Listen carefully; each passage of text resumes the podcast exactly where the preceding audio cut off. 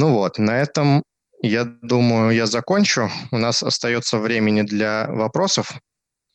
Так что прошу, задавайте. Можно письменно, можно устно. У меня, наверное, не вопрос, а, скажем, такое замечание к логике Гоббса, угу. которое генерирует вопрос. Например, он говорит о том, что все, что, скажем так, является препятствием, то нарушает свободу, потому что оно препятствует этому выбору. Угу. Но на самом деле тут нет дефиниции четкой, потому что любое, любой материальный, скажем так, объект, любой материальный, он является препятствием. Даже когда мы его используем для, для чего-либо. Например, воздух. Вот мы используем воздух для того, чтобы идти, но в то же время воздух является препятствием, чтобы идти, например, быстрее. И хотелось бы, чтобы воздух появлялся бы у нас сразу в легких. То есть э, нет четких границ, на самом деле, между э, препятствиями, что является что препятствием, что не является, чтобы э, сказать о том, что что-либо ограничивает нашу свободу. То есть если весь мир детерминирован, то у нас э, любое действие является свободным действием. А, да, э, мне кажется, это замечание абсолютно верно. А, первое, что мне пришло в голову еще пока вы говорили, это то, что а, мы очень явно тут видим то, что Гоббс жил до Ньютона. Потому что то, что вы говорите, это ньютоновский принцип, у каждого действия есть противодействие, любое взаимодействие является препятствием, действительно.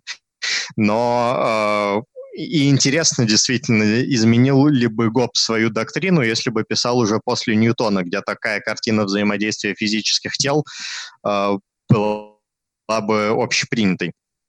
Э, у него этого не было. Соответственно, действительно, у него не было понимания того, что любой, э, любой объект таким образом можно назвать препятствием, а какое именно понимание у него было вместо этого, сказать достаточно сложно. То есть я, в общем, соглашусь, что материалистическое понимание свободы таким образом, каким его пытается дать Гоббс, оно на самом деле нас никуда не приводит.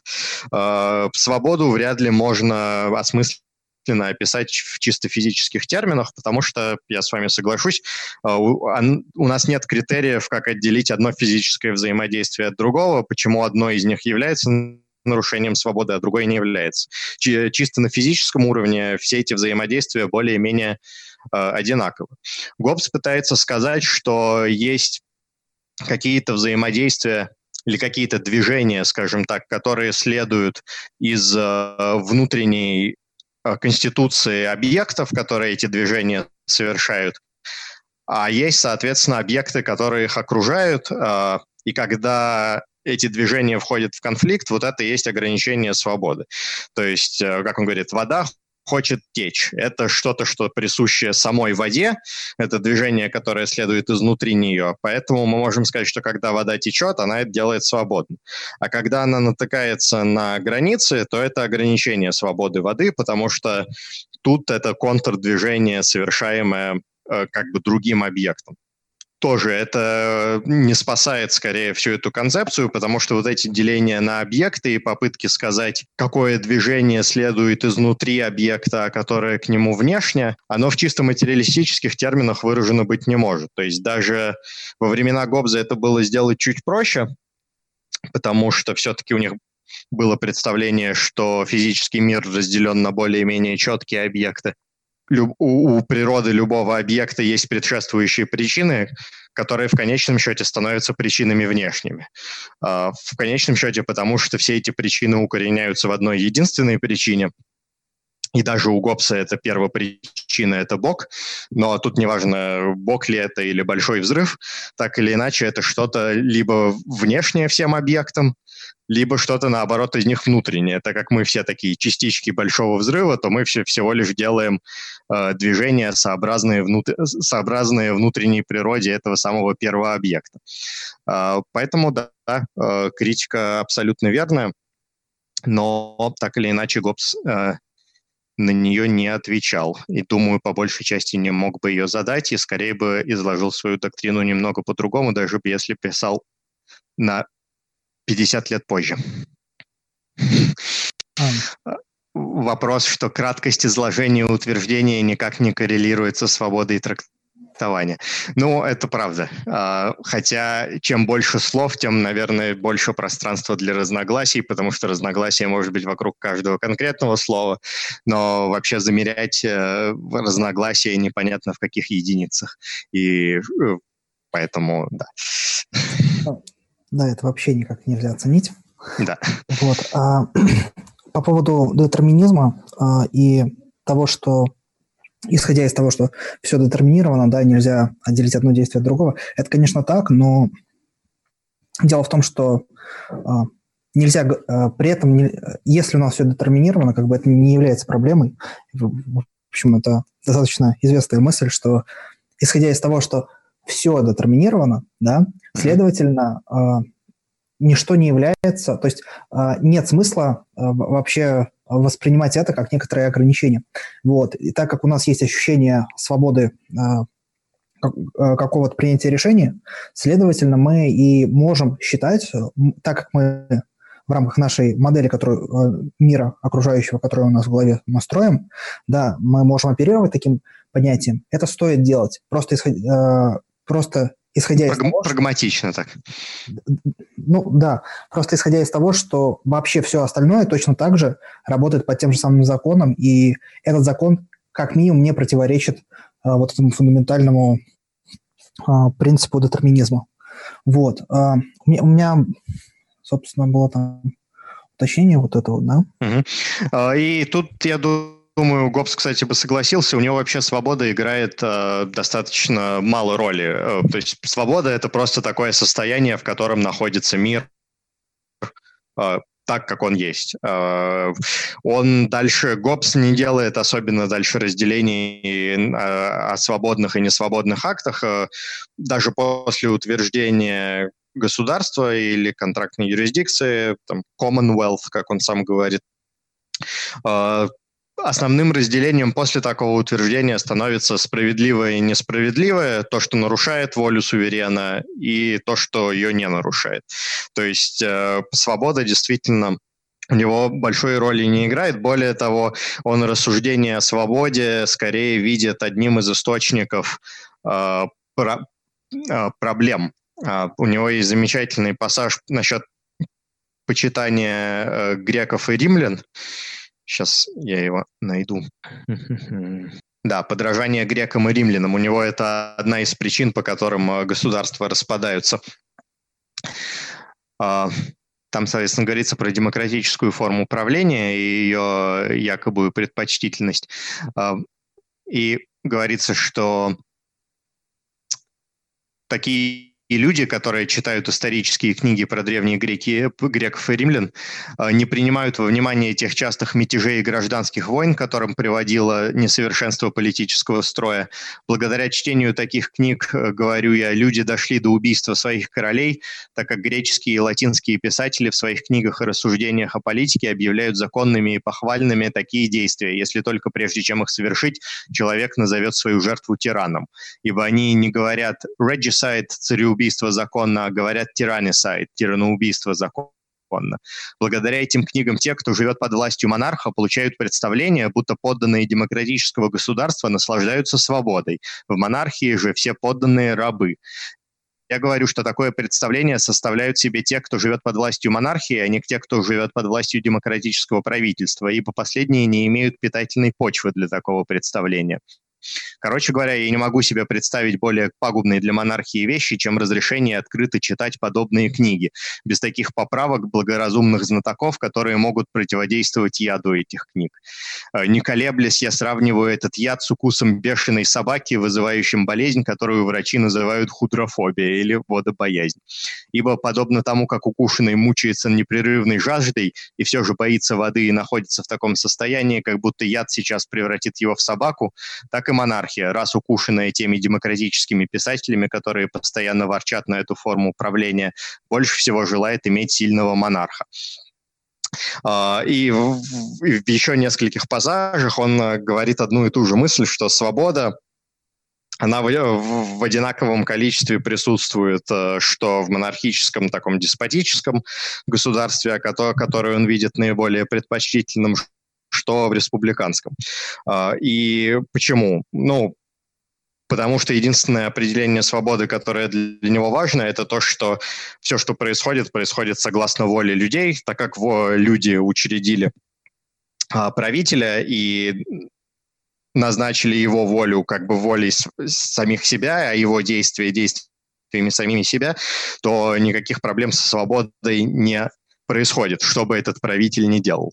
Но это аргумент, который сейчас часто повторяется, что юрисдикции могут быть абсолютно какие угодно, главное, чтобы они были добровольны. Вот э, там по этому, по ходу изложения было по поводу Бога, да, и угу. я так понимаю, там была апелляция к тому, что естественное право, оно не к тому, что естественное право не всегда а, подразумевает наличие Бога, и, ну, и из-за того, что оно не всегда, источником его не всегда является Бог. Но тут скорее а, имеется в виду, что не конкретно христианский Бог, да, или какой-то еще, а то, что оно всегда трансцендентно, оно всегда а, не э, всегда дается откуда-то извне. То есть это не что-то то, что устанавливаем а, мы сами. То есть э, не то, что устанавливает человек. Наверное, в этом смысле. А, ну, я думаю, говорится и в том, и в другом смысле. А, зачастую люди настаивают, что Бог принимает в образовании естественного права какое-то прямое участие, и, собственно, я говорю, в текстах тех же отцов-основателей он именно что а, весьма непосредственно участвует. Но да, э, интерпретировать можно немного по-разному. И, собственно, что говорят, естественно, правовые теоретики, оно тоже имеет э, э, разный смысл. То, что право как бы внешне человеку э, в естественном праве обязательно, это немного сложно сказать. Но вот мы можем посмотреть, например, что, так как мы про Гоббса говорим, то разумно на нем остановиться. Что он имеет в виду под естественным правом? У него есть две два такие комплекса соображений. Первый – это юс э, натурали, естественное право именно. Другое – это естественные законы, лекс натурали. Но естественное право по Гобзу – это просто право делать все, что необходимо для обеспечения э, собственной безопасности, собственного благополучия. То есть он именно что имеет в виду естественное право как э, описательную такую дескриптивную штуку. Э, живые существа ориентированы на защиту собственной жизни. В этом как бы есть их право, и все. Можно ли сказать, что такое право для этих существ внешнее? Немного сложно понять, чтобы именно это значило. Да? То есть э, это право происходит из самой их природы, поэтому оно естественно, как бы оно образует их природу, они ведут себя так, как ведут. Э, то есть это все равно, что говорить, что там закон гравитации для двух массивных тел является внешним этим телам. Но, с одной стороны, можно и так сказать, с другой стороны, они притягиваются друг к другу именно потому, что они массивные тела. Это как бы из самой их природы следует. Поэтому тут скорее разделение на внешнее и внутреннее, но э, не особенно осмысленно. А естественные законы по Гоббсу – это то, э, что мы по результатам размышления понимаем как необходимость для э, сосуществования в мире. Ну, и просто есть вещи, которые миру способствуют, есть э, вещи, которые способствуют вражде, и все. Естественный закон состоит в том, чтобы следовать вещам, которые способствуют миру или вообще спос- самому способствовать миру, а не способствовать войне, потому что мир более э, совместим с сохранением собственной жизни, чем война. Тут, кстати, тоже немного мутный вопрос, потому что для конкретного человека может быть э, война и выгоднее мира, но он его ГОПС немного обходит, он как бы предполагает, что абсолютно для всех, следуя из факта равенства, война хуже мира, потому что кого угодно на войне могут убить. Но опять же, соответственно, не похоже, что эти естественные законы, они внешние для людей. Гоббс был очень крутым античником даже для своего времени. Наверное, из-за этого он так высокомерен. А, ну, тут у меня просто не хватает знаний. Я не могу сказать, насколько Гоббс был а, образован относительно других людей, а, писавших в свое время. По мне показалось, что он, ну, у него знание материала, как и ожидается от хорошего такого а, человека с хорошим образованием для своего времени из нашей позиции вообще сложно говорить, потому что мы достаточно чудовищно необразованные по сравнению с э, средним интеллектуалом 17 века, который там должен был все древние языки знать и с первоисточниками знакомиться. Но интересно, может быть, расскажите нам голосом чуть побольше про то, насколько крутым античником он был. Андрей руку поднял, давайте. У меня э, такой вопрос. Люди заключают договор, чтобы избежать войны по ГОПСу, ну и, собственно, uh-huh. суверенно учреждают э, для гарантий а, этого. И вот он какие интересные вещи пишет. Ну, в частности, один пример приведу из 30 главы. Uh-huh. Поданные освобождаются от повиновения суверену. Обязанности поданных по отношению к суверену э, предполагаются существующ... Э, предполагаются существующими лишь в течение того времени и не дольше, пока суверен в состоянии защитить их. Угу. А, ибо данное людям природой право защищать себя, а, когда никто другой не в состоянии их защитить, не может быть учреждено никаким договором. Ну и вот, собственно, а, я не знаю, может быть, это перевод или что, он повторяет, что ценность, в общем-то, суверена в том, что он в состоянии да. защитить. То есть не защищает фактически, а вот он в состоянии. В этом, в общем-то, его и э, высшая ценность. То есть правильно ли я понимаю, что для Гоббса, в общем-то, это и есть такой идеал э, государства, ну, вернее, суверена? Ну да, потому что... Не нужно ни к чему стремиться. Э, в, в этом сам весь смысл. Да? То есть единственная задача государства это поставить людей в такое положение, что они могут быть уверены, что к ним не будет применена сила. Ни своими согражданами, ни внешними врагами. Э, соответственно, у суверена главная задача, по сути, это deterrence, э, устрашение любых нападчиков э, достаточным образом, чтобы те не нарушали права своих сограждан. Остальное, что Гоббс говорит, в общем, следует из этого положения. Соответственно, когда он говорит об обязанностях суверена, это обязанности, которые суверену сохранять вот это положение полномочного и полноправного судьи, который обладает всеми средствами, необходимыми для обеспечения, в том числе физической защиты. Там Гоббс говорит, естественно, и про налоги. А, кстати, это вот момент, о который я тоже хотел поднять что так как в естественном состоянии до государства нет справедливого и несправедливого, то в том числе нет и никакой собственности. Э, Гоббс об этом говорит, что утверждение того, что мое и что твое, оно появляется уже потом. В естественном состоянии каждый берет то, что ему нужно, а, и ни у кого нет никаких причин уважать э, границы так называемой собственности. То есть даже если мы в естественном состоянии о чем-то договоримся, я у тебя возьму все, что я раньше сказал, я готов признать твоим, как только мне это понадобится.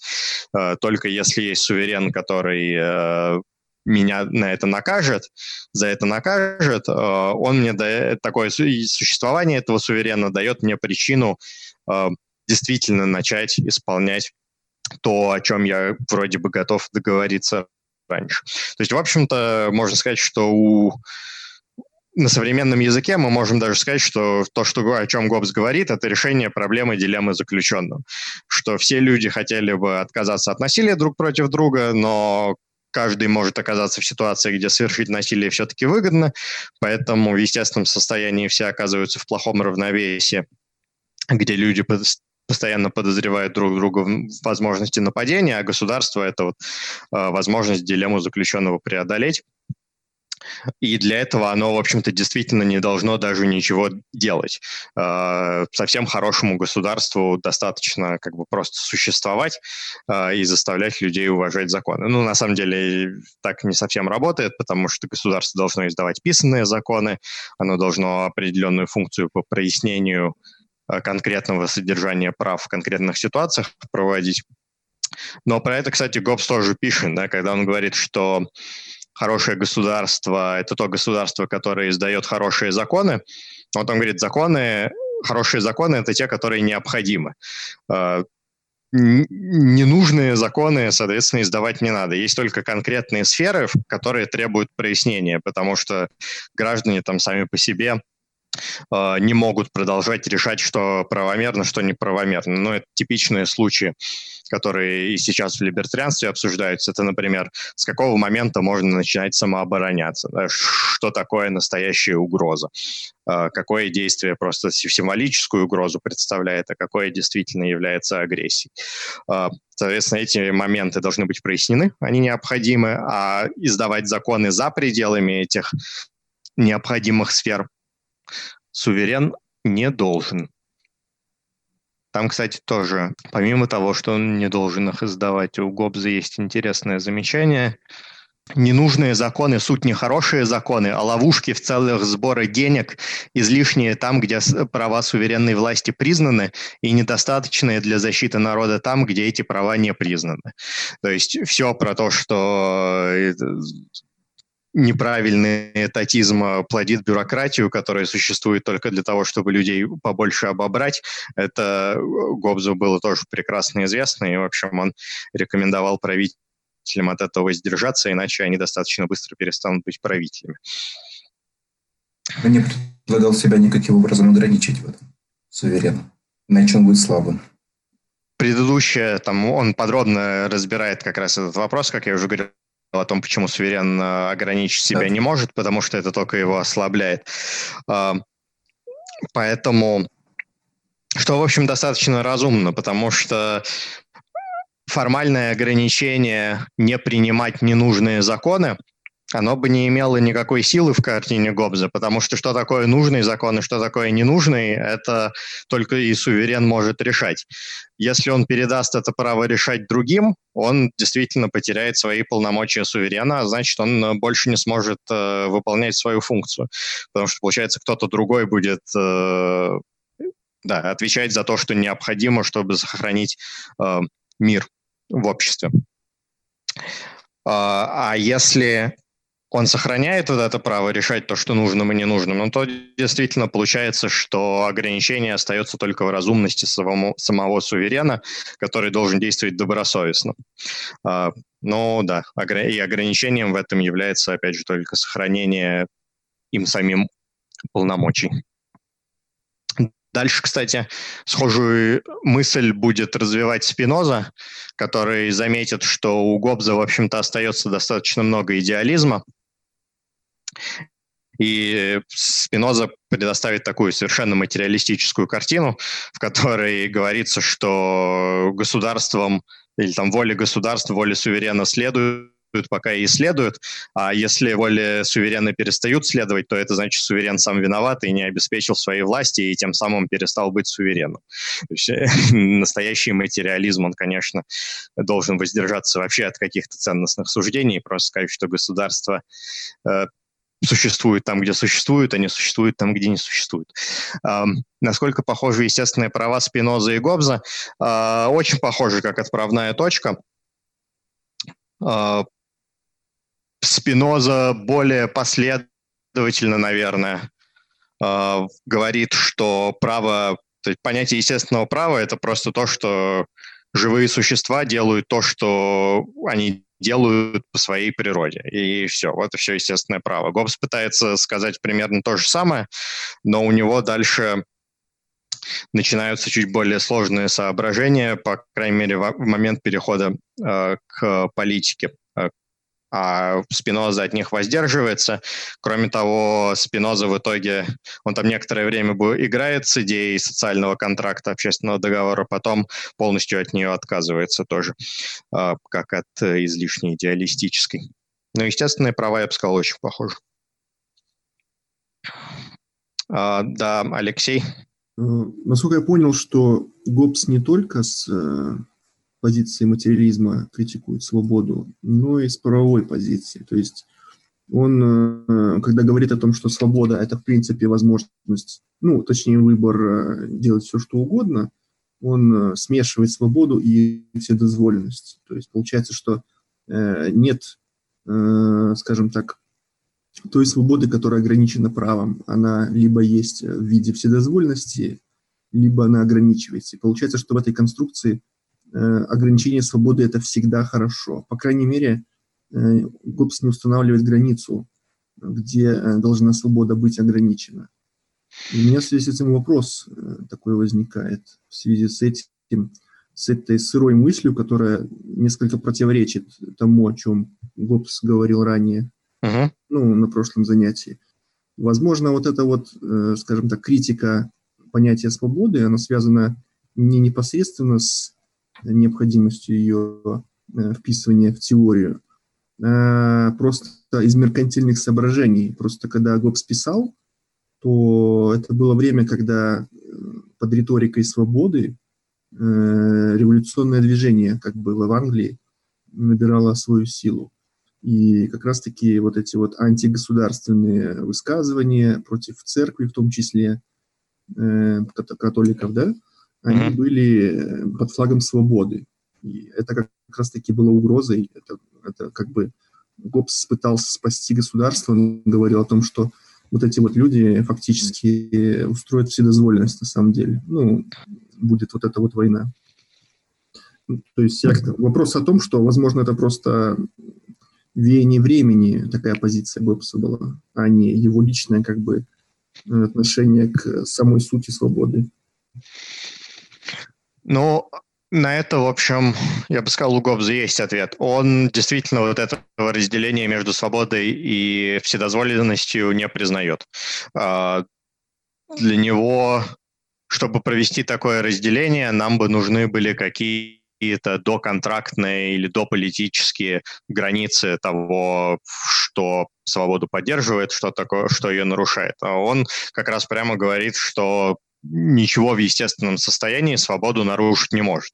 Э, когда я кого-то убиваю э, в целях защиты своей жизни, потому что я считал, что мне целесообразно его убить, потому что, может быть, я боюсь, что он меня убьет, если я его сейчас не убью, э, то тут никакого нарушения свободы не происходит, потому что действительно как бы свобода и вседозволенность это более-менее одно и то же.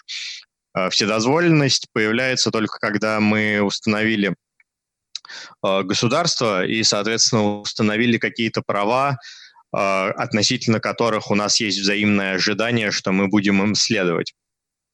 И тогда нарушение этих прав уже может являться примером э, вседозволенности.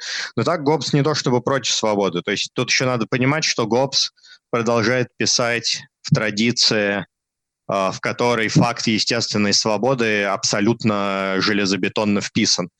То есть э, уже упомянутое упоминание естественной свободы из дигестов, оно потом было воспроизведено абсолютно всеми авторами, как с халастами, так и не с халастами. А, и, в общем, попереть против факта естественной свободы было бы действительно очень трудно. То есть это было бы вызовом абсолютно всей интеллектуальной традиции, которая Гобза окружала. Поэтому вместо этого, мне кажется, он вполне искренне попытался справиться э, с тем, чтобы, с одной стороны, не отрицать вот этого факта естественной свободы, с другой стороны, его вписать в материалистическую картину, которую он тоже вполне искренне придерживался. А, то, что призывы революционеров к свободе абсолютно ложны, и что, соответственно, его книга пытается показать, что настоящая свобода состоит в том, чтобы следовать велению монарха, а это абсолютно так, да, то есть тут никакого вопроса быть не может, у него эта позиция э, является идеологически э, центральной, но я бы сказал характерно то, что он, тем не менее, пытается показать, что следование воли монарха и есть проявление свободы, э, по крайней мере, в том смысле, что мы уполномочили суверена совершать э, там, уполномочили суверенно действовать от нашего лица. Соответственно, все, что суверен с нами делает, э, мы сами с собой делаем, а это не может быть никаким нарушением.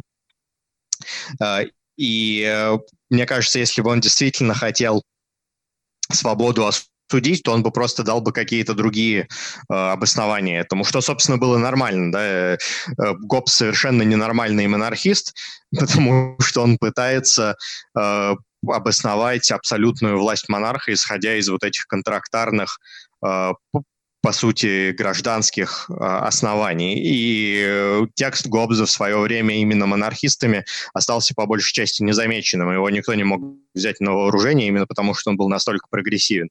Когда Лок спорил с монархистами, он спорил не с Гоббсом, а с Филмером, у которого такие совершенно традиционалистские, скучные аргументы, которые свободу атакуют в лоб – и без всяких проблем. Так что, да, опять же, если бы тут э, Гоббс хотел э, ввязаться в тренд, ему бы было проще сказать, что вообще никакой свободы нет, а там есть естественная иерархия, назначенная Богом, и вот от Адама у нас есть правители, которым надо следовать.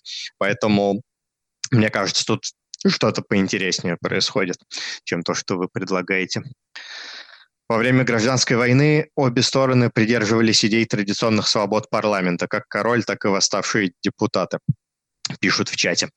А, в общем, да, там, как водится, каждый ссылался на то, что именно их э, картина легитимна, а другая сторона является узурпатором и посягает на то, что им по праву не принадлежит. Я думаю, насколько это было актуально для мысли Гоббса. Не уверен. И тут надо достаточно хорошо знать вообще весь интеллектуальный контекст этих идеологических споров, который я не изучал. А, юзер руку поднял. Да, вот по поводу того, что вообще причин необходимости вот этого суверена, да, единого интерпретатора.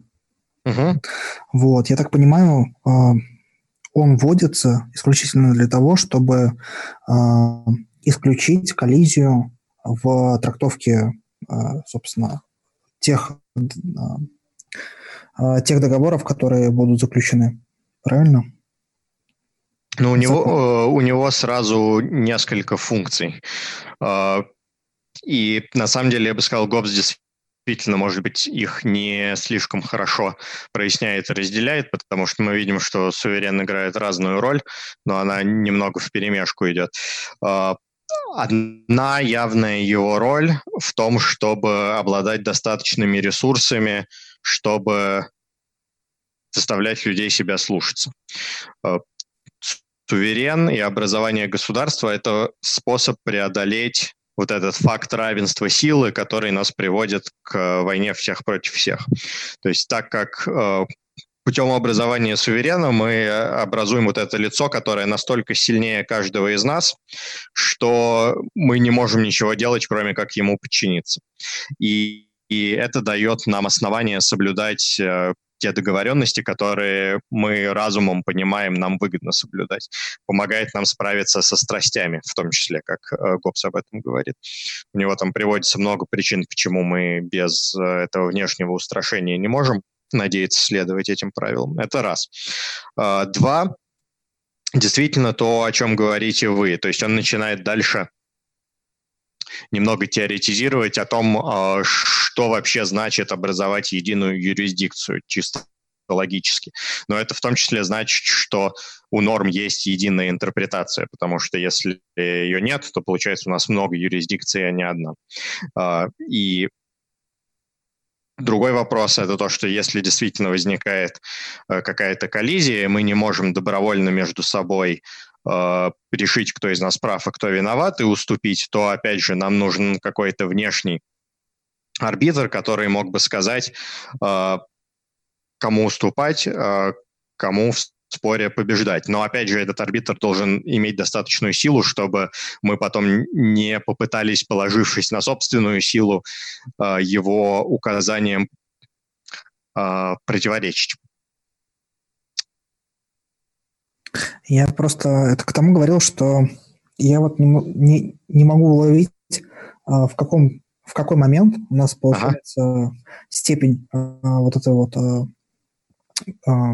ди, а, разности интерпретаций снижается, ведь а, в ну, в альтер... ну, то есть вот в этом случае у нас, получается, есть свобода интерпретации а, у этого самого а, арбитра, да? Угу. Но в, против... в противном случае а, свобода интерпретации точно такая же есть, собственно, у того, кто непосредственно, чье решение, собственно, делегируется этому арбитру. Да? То есть э, без делегации, так или иначе, я тоже буду принимать это же самое решение. Причем, а, с моей точки зрения, скорее всего, я буду более выгодное для себя принимать решение. Вот. Поэтому э, мотивации в этом самом э, в нахождении такого арбитра я вот не нахожу. И, и полезности тоже не нахожу. Угу. Um, так, сейчас я хотел еще один кусочек найти, который наиболее актуален. Но суть его такая, что у как раз именно чтобы избежать коллизий, мы все делегируем э, свое право интерпретации единому лицу. У единого лица по определению не может быть разных интерпретаций. То есть э, в отличие от ситуации, где у нас есть два возможных взгляда, и мы боремся за то, который из них победит, у суверена всегда будет один взгляд, э, и этот взгляд будет реализовываться. Соответственно, э, одна часть это только это. И по этой же причине, ну, это одно из оснований, по которым ГОПС монархию предпочитает э, любой ассамблее э, парламентскому управлению, потому что там вот это единство воли всегда выдерживается, если только монарх э, с ума не сошел и уже личностью перестал быть как таковой. А, это раз. Два, то, что, может быть, э, суверен примет не самое выгодное решение а, в каждом конкретном случае. А, это абсолютно так, ГОПС это признает, и он говорит, что тут как раз есть собственно, из этого и следует та проблема, которую суверен пытается решить. Потому что если у нас есть два взгляда, один из которых более выгоден Петя, другой более выгоден Вася, и у них нету механизма противоречия между собой разрешить, они вступают в состояние войны, в котором и Петя, и Вася каждому хуже, а, чем если бы он просто пошел на уступку. А, проблема в том, что без суверена у нас нет а, способы решить, а кто должен пойти на уступку. Да? Э, у Пети нет причин уступить Васе, у Васи нет причин уступить Пете. И они каждый будут биться за то, чтобы не оказаться тем, кто уступит, в итоге окажутся в ситуации, которая хуже э, для обоих. Поэтому, а суверен позволяет э, решить эту проблему. Да? Он скажет, все, Петя уступает Васе. Петя недоволен, ну, конечно, он недоволен, но он более доволен, чем если бы он оказался в состоянии состояние необходимости силой биться за то, чтобы получить что-то вообще. Насколько это убедительно, это уже немного другой вопрос, конечно. Но логика такая. Да, а секция, которую я хотел найти, там Гоббс говорит о том, что, в общем, государство может функционировать только пока оно именно что гораздо сильнее любого своего отдельного гражданина если граждане оказываются в ситуации, где они могут понадеяться на то, что достаточно хорошо вооружившись и собрав достаточно коллег, они смогут успешно воле государства противодействовать, то, в общем, все, это для государства конец, потому что именно это они начнут делать, а значит, вопросы вновь будут решаться силой, а, и поэтому государство может продолжать существовать только пока и насколько оно обеспечит тотальный дисбаланс силы между собой и каждым гражданином и каждой реалистично собираемой коалицией граждан. Ну да, тут э, это не совсем тот момент, но он говорит, что если перестает существовать верховная власть, перестают также существовать и преступления, ибо там, где нет такой власти, нет и защиты закона, и поэтому всякий имеет право защищать себя собственными силами. Так, ну все, видимо. Ага, про Филмера пишут.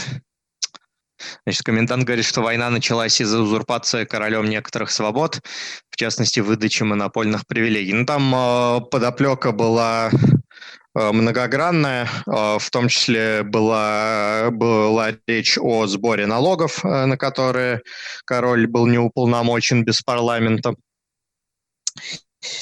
С другой стороны, у парламент тоже считается, по крайней мере, роялистами. В какой-то момент стал отказываться подчиняться легитимным указаниям короля. То есть не то чтобы там абсолютно однозначно. Но Оказалось, действительно... там все дело началось, когда вот этот судья Холд, кажется, его фамилия, он отменил э, патент короля южной компании этой на монополию. Из-за этого начались э, более жесткие прения какие-то. Ой, я сейчас уже конкретную череду событий в гражданской войне не вспомню. Вообще, как бы до этого же была хартия вольностей, но она фактически не работала. То есть, э, ну, был произвол, как это бывает в таких странах. Поэтому апеллировали все время к тому, что э, это король нарушает хартию вольностей. Но да, естественно, парламентская сторона говорила именно об этом. Я со своей стороны почему-то главный или одной из главных причин войны помню вот это то, что я сейчас послал по ссылке. Значит, пишут, что у Филмера далеко не так просто, он был достаточно оригинальным философом. Например, у него есть особенности в интерпретации естественного права. Ну, тут легко согласиться. Обычно всегда оказывается, что когда мы обращаемся к источнику, то мы видим, что там все не так однозначно и просто, как потом воспринято во вторичной литературе. Э, я Филмера не читал, поэтому не могу сказать, но охотно верю, что там э, все не так просто.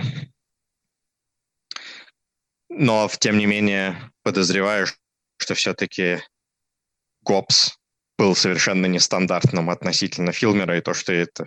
Я же раньше про Филмера к чему сказал, что ГОПС за очень такие нестандартные для монархистов аргументы, и они новые не только для монархистов, а, в общем, для философской мысли в целом, потому что они настолько явно и рьяно воспринимают в том числе моменты, следующие из научной революции, которая тогда только-только происходила.